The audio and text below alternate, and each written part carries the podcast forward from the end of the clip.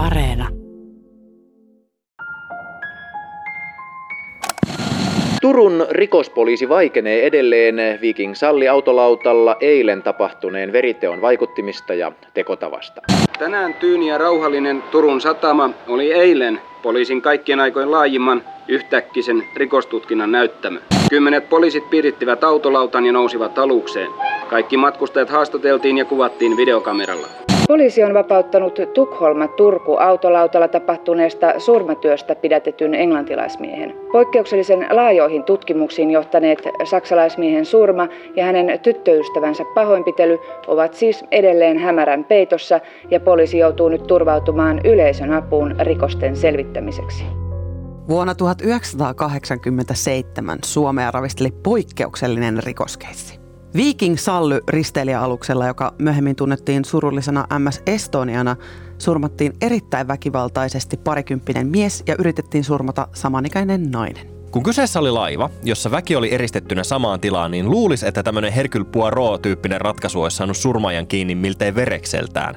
Mutta toisin kävi. Tämä keissi pysyi kylmänä kolmen vuosikymmenen ajan aina viime vuosiin asti. Tänään me jutellaan meidän lempirikostoimittaja Tuomas Rimpiläisen kanssa yksityiskohtaisesti siitä, mitä Viking Sallylla oikein tapahtui eräänä heinäkuisena yönä vuonna 1987. Me kerrotaan yli 30 vuoden jälkeen esiin kaivetuista todisteista, voidaanko surmaa saada kiinni noin pitkän ajan jälkeen ja syytetystä, joka auttoi tutkijoina tuona verisenä yönä vuonna 87. Kun me nauhoitetaan tätä tiistaina aamulla, niin Tuomas Rimpiläinen on Turkuses seuraamassa tämän keissin käsittelyä Varsinais-Suomen käräjäoikeudessa. Tuomas yöpyy hotellissa ja hänen naapurihuoneessaan majailee juuri tämän rikoskeissin vastaaja. Tuomaksen raportointia tämän tapauksen käsittelystä voi seurata tuttuun ja tututtuun tapaan osoitteesta yle.fi. Mä oon Marjukka Mattila. Ja mun nimeni on Toivo Haimi. Ja nyt takaisin Pasiaan.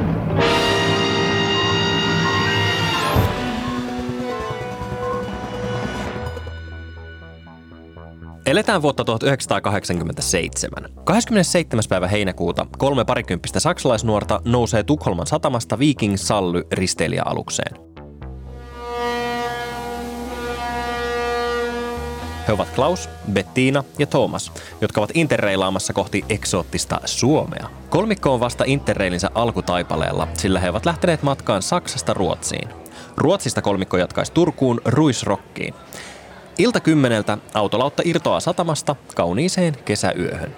Kuten laivoilla yleensä, ravintoloihin ja tax-free-myymälöihin syntyy nopeasti jonoa. Myös saksalaiskolmikko suuntaa vähäiset rahansa myymälään ja suuntaavat sen jälkeen etsimään itselleen nukkumapaikkoja käytäviltä. Klaus ja Bettiina ovat suhteessa keskenänsä. He päättävät nähdä yöttömän yön omin silmin ja suuntaavat helikopterikannelle makuupussiensa kanssa. Thomas jää nukkumaan sisälle ja vahtimaan porukan tavaroita. Klaus ja Bettiina eivät ole kaksin, sillä helikopterikannella on myös muita matkustajia ihailemassa ohilipuvaa saaristoa. Klaus ja Bettiina kiertelevät vielä ennen nukkumaan menoa laivalla. Saksalaisten lisäksi laivalla on paljon nuoria, sillä Suomessa järjestettävä partioleiri on saanut pohjoismaalaisia liikkeelle. Klaus ja Bettiina kohtaavat muutamia matkustajia. Yhdenkin kanssa vaihdetaan osoitetta, jotta voitaisiin myöhemmin tutustua lisää. Klaus ja Bettiina palaavat kannelle kello yhden aikaan yöllä, vetävät makuupussit ylleen ja yrittävät saada unen päästä kiinni. Varttia vaille neljä ulkona kannella hauhuilee muutama leirille suuntaava nuori partiolainen.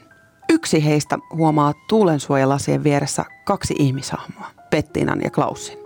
Partiolaisten huomio kiinnittyy heihin, sillä useiden yritysten jälkeen ihmishahmot eivät pääse nousemaan ylös. Yksi partiolaisista lähestyy paria ja tajuaa kannen olevan yltäpäältä veressä. Hän katsastaa saksalaisnuoriin, joiden kasvot ovat verenpeitossa ja heidän ruumiinsa ovat ruhjatut. Yksi partiolaisista syöksyy infopisteelle kertomaan tilanteesta. Tapahtumat eskaloituvat ja uhrit Bettina ja Klaus lennätetään Turkuun sairaalaan. Klaus Schelkle julistetaan kuolleeksi ennen kuutta aamulla ja Bettina Taksis joutuu useaan leikkaukseen ja herättyään hän ei muista tapahtumista mitään. Samaan aikaan Viking Salli lipuu kohti Turkua. Poliisi ei halua, että yksikään matkustaja pääsee satamaan ennen videokuvaamista, joten poliisi saartaa laivan mereltä käsin. Reilut 1400 matkustajaa ei pääse karkuun heidän joukossaan surmaaja. Ja tästä alkaa Suomen rikoshistorian yksi pisimpään ratkaisematta ollut tapaus. Tuomas, tuolla liikkeellä olevalla laivalla oli alle 1500 matkustajaa. Se laiva oli täysin eristetty, eli poliisi saapui sille laivalle silloin, kun se lipu vielä kohti Suomea mereltä.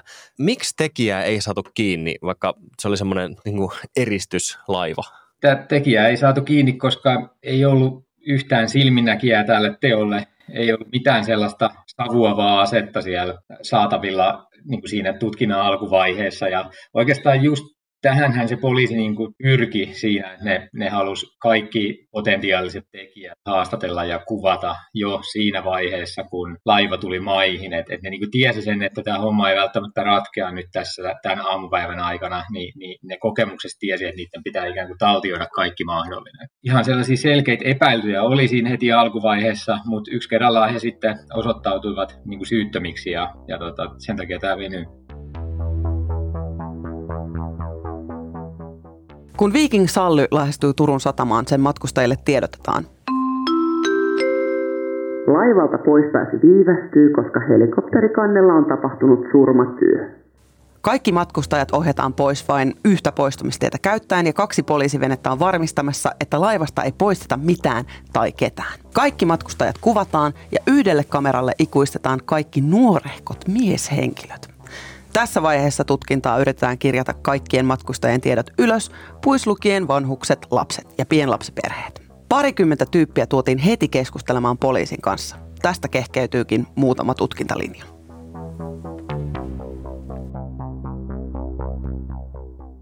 Poliisi pystyy aloittamaan tutkinnan ja matkustajien haastattelut niin kuin oikeastaan heti sen tapahtuman jälkeen ja oikeammin siis pari tuntia surman jälkeen. Minkälaisia tutkintalinjoja tai syytettyjä poliisit nosti tästä sitten heti tapahtuman jälkeen? No ensimmäinen oli tällainen englantilaismies, joka oli viettänyt semmoisessa suomalaisseurueessa niin railakkaan illan. Ja tämän veriteon paljastumisen jälkeen niin hänet löydettiin sieltä yhden istumasalongin lattialta niin nukkumasta tai sammuneena, ja hän oli yltäpäältä veressä. Niin hän oli niin kuin sit se ensimmäinen selkeä epäilty, mutta sama, samalla aikaan poliisi otti kiinni myös sitten tämmöisiä suomalaisia nuoria, vei tuonne Turun poliisitalolla kuulusteluihin, ja ja suomalaiset sitten pystyttiin aika nopeasti sulkemaan pois, tai heitä vastaan ei ainakaan löytynyt mitään erityistä näyttöä, mutta tämä englantilaismies oli sitten melkein sen koko tuon aikaisen maksimipidätysajan kiinni. Hän ei oikein pystynyt sitten todistamaan, missä oli ja mitä teki, ja sitten se veri hänen vaatteissaan oli tietysti sellainen iso hälytysmerkki. Poliisi tuli sitten loppujen lopuksi rikosteknisten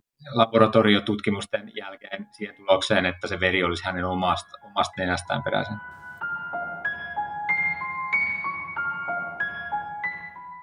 Tutkinnan seuraava vaihe on se, joka kestää kymmeniä vuosia. Koska rikosta ei pystytä selvittämään heti tapahtuman jälkeen, se aiheuttaa poliisille päänvaivaa ja tutkimus on alkuaikojen tutkinnanjohtaja Eino Kivimäen mukaan hyvin työlästä. Ainakin tuhatta henkilöä jututetaan ja näytteitä kerätään yli 250. Alkuvuosien jälkeen tutkinta hiljentyy lähes täysin.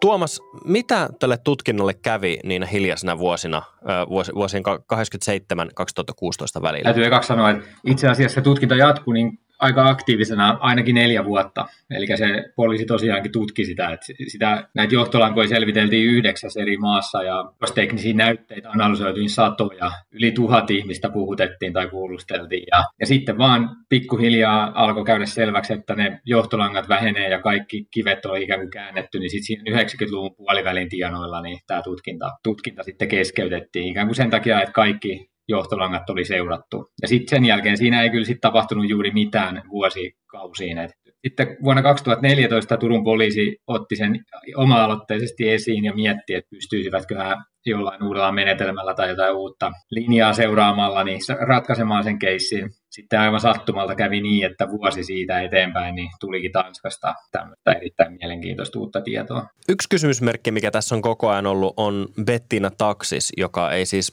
suostunut kertomaan oikein mitään, niin onko tietoa siitä, että miksi Bettina Taksis ei puhunut tässä tutkinnassa? Olen arvellut, että syynä on ollut se, että hän on ollut vain niin pahasti traumatisoitunut tästä tapauksesta. Ja nyt oikeastaan tämä esitutkinta, mikä eilen tuli julki, niin se vahvistaa tämän näkemyksen, että hän ei kerta kaikkiaan muista siitä teosta mitään, että hän ei ollut tätä Thomas Schmidia tavannut, hän ei, hänellä ei ollut mitään tietoa, kuka tämä mies on. Hän muistaa vaan sen, että he olivat Klausin kanssa menneet nukkumaan sinne helikopterikannelle ja Klaus oli pistänyt korvalappustereot korville ja kuunnellut musiikkia ja Bettina oli nukahtanut heti, kun oli mennyt makuulle. Ja seuraavan kerran hän sitten heräsi kymmenen päivää myöhemmin niin Stuttgartissa sairaalassa ja siellä sitten vasta, mitä on tapahtunut. Hänellä ei ole niin mitään muistikuvaa teosta eikä näistä kymmenestä päivästä.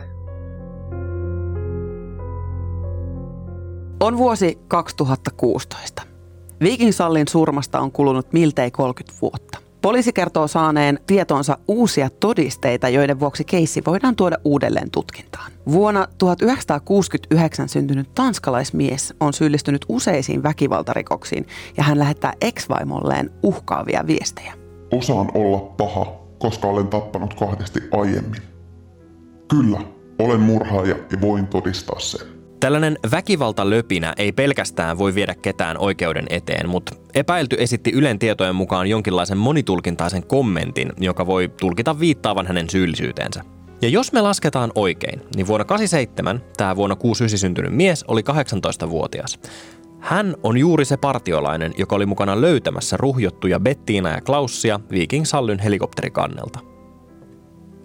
Tuomas, mitä me tiedetään tästä partiopojasta? No silloin tapahtuma-aikaan niin hän oli hyvin auliisti julkisuudessa ja hän selvästi tykkäsi, tykkäsi antaa haastatteluja ja, ja tehdä itsestään, itsestään vähän niin kuin sankaria. Ja jo tuolloin lehdistössä hän kertoi sellaisia asioita, mitkä oli vähän ristiriidassa keskenään ja, ja myöskin nostatti kysymyksiä siitä, että miten hän voi tietää niin tarkasti näiden uhrien vammoista. Ja, ja myös hänen tähän liikkumiseensa laivalla, niin, niin siihen kiinnitettiin jo silloin vuonna 87 niin huomiota. Poliisi, poliisi huomasi, että siinä on jotain ristiriitaisuuksia ja häntä tutkittiin jonkin aikaa myös rikoksesta epäiltynä. Sitten hän, kuitenkin se lähtökohta oli se, että tuskinpa tämmöinen kunnollinen partiopoika on, on tota tällaisen veriteon tekijä. Ja jostain syystä tämä ajatus jäi sitten voimaan ja näitä muutamia epämääräisyyksiä, mitä hänen kertomuksissaan oli, niin niitä ei hirveän tarkkaan sitten seurattu ja tyydyttiin siihen hänen kertomuksensa ja hänet suljettiin pois siinä alkuvaiheessa tutkinnasta. Kunnes sitten vuonna 2015 hän uhkaili ex-vaimoaan lähettämällä tekstiviestejä, jossa hän kertoi, että, että olen murhaaja ja voin todistaa sen. Ja tästä sitten se vyyhti rupesi purkautumaan, että nämä, nämä tiedot tuli Suomen poliisin tietoon ja sitten suomalaiset rikostutkijat meni Kööpenhaminaan kuulustelemaan häntä ja hän aloitti semmoisen hyvin erikoisen kissa- ja hiirileikin niissä kuulusteluissa, että hän niin epäsuorasti alkoi kertoa, että mitä se murhaaja on tehnyt ja miten se on he, heittänyt murhaaseen mereen. Ja sitten hän kertoi, että hän muuten löysi sieltä laivalta tämmöisen kuonavasaran ja, ja kulki sen kuonavasaran kanssa siellä ja sitten hän kuitenkin kiisti, että hän olisi sen teon tekijä. Pikkuhiljaa näissä kuulusteluissa sitten, sitten hän meni syvemmälle ja hän, hän kertoi, että hän muuten, by the way, minä muuten tiedän, mikä sen murhaajan motiivikin on ja näin. Ja sitten yhden tämmöisen kuulustelun päätteeksi, kun hän oli allekirjoittanut kuulustelupöytäkirjan, niin sitten hän kertoi, että no nyt mä voisin kertoa, että mitä oikeasti tapahtuu. He siirtyi vankilan pihalle ja siellä aloitettiin uusi kuulustelu, jossa hän sitten myönsi kaiken, että hän oli se, joka hyökkäsi näiden saksalaisnuorten kimppuun. Ja hän kertoi motiiviksi sen, että hän oli hyvin vihane ja kotona oli ollut vaikeaa ja, ja hänet oli lähetetty tämmöiselle partioleirille ilman kunnon partiovarusteita. Ja eikä rahakaan ollut annettu mukaan, niin hän oli tosi vihanen siitä. Ja hänen sisällään tämmöinen raivo kasautui. Ja, ja sitten nämä saksalaisnuoret sattuivat olemaan väärässä paikassa väärään aikaan, niin oman kertomuksensa mukaan hyökkäsi niiden kimppuun murhatakseen ja ryöstääkseen heidät. Eli hän pystyi siis kertomaan jotain uutta tietoa laivalla tapahtuneesta näköjään, niin tuliko mitään muuta uutta?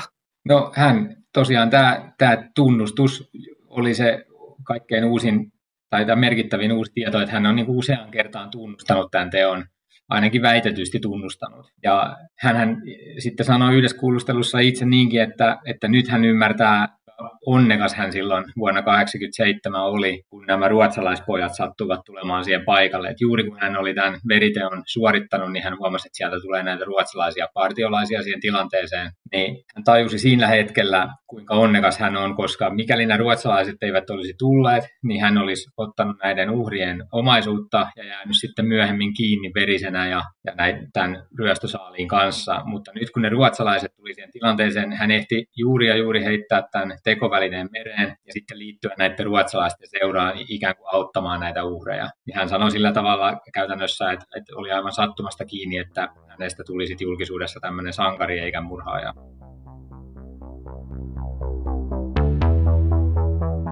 Tämän viikon maanantaina Varsinais-Suomen käräjäoikeuden eteen istui se tanskalainen mies, joka aikalaismedian mukaan auttoi poliisia ja antoi kernaasti haastatteluja. Syyttäjä vaatii miehelle tuomiota Klausin murhasta ja Bettina murhan yrityksestä. Viking Sallin surmaa käsitellään oikeudessa koko viikko. Tässä vaiheessa syyttäjä on saanut jo takaiskun, sillä se ei voi käyttää todisteena useita haastatteluja vuodelta 2016, sillä partiolaisen haastattelut toteutettiin ilman avustajaa.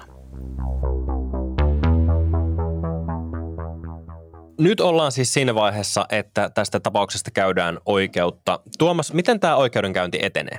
No tämä oli monella tapaa poikkeuksellinen oikeudenkäynti. Muun muassa tämä vastaajahan on vapaalla jalalla ja asuu tuossa mun naapurihuoneessa täällä hotellissa. Ja hän itseään millään tavalla peittelemättä ja mediajulkisuuden vastaan ottaen sinne oikeudenkäyntiin saapui.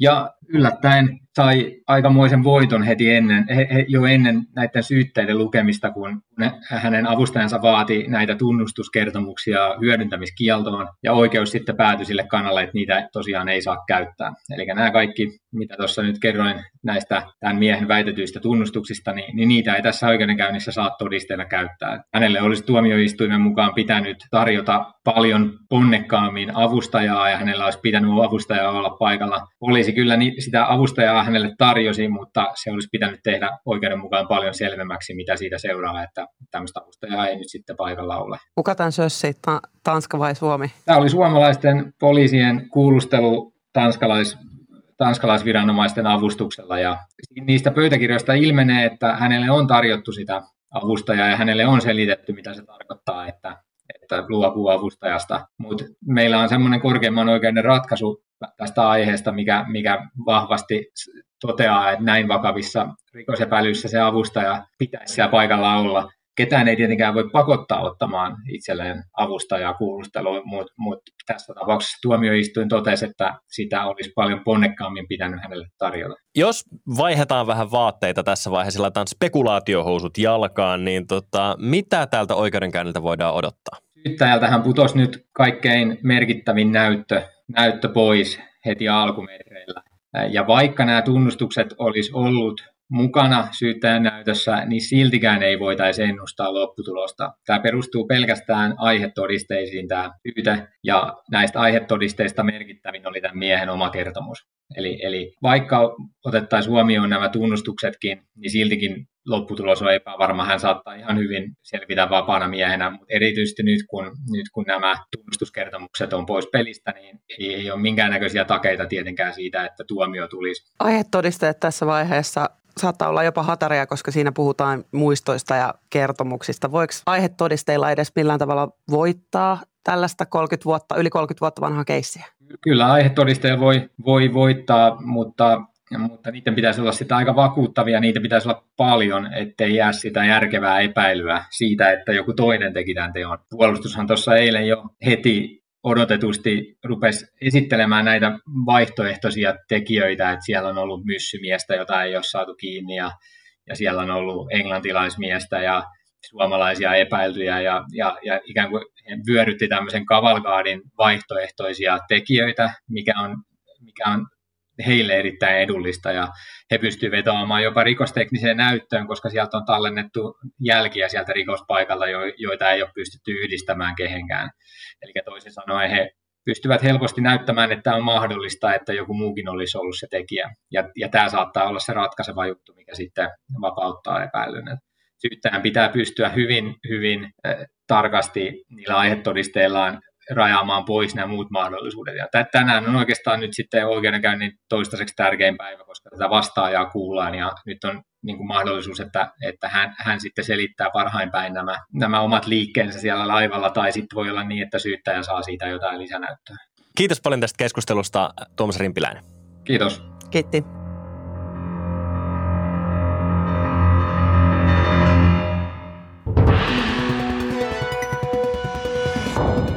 Kiitos, että kuuntelit tätä rikollisen hyvää takaisin Pasilaan jaksoa. Tilaa meidät sieltä, mistä ikinä näitä kuunteletkaan ja kerro sun kavereille meistä myös, please. On täysin laillista seurata at Yle takaisin Pasilaan tiliä Instagramissa. Tee se, et joudu syytteeseen. Tämä juttu on yli 30 vuotta vanha. Meillä on käsissämme aihetodisteita. Onko tämä juttu Puudumjärven surmien oikeudenkäynnit all over again, jossa ei pystytä vetämään näin vanhoja johtopäätöksiä yhteen? Kerro se meille Instan DMssä. Kiitos. Termos. Morjens. Niin, hyvät kuuntelijat, minkä opimme tästä?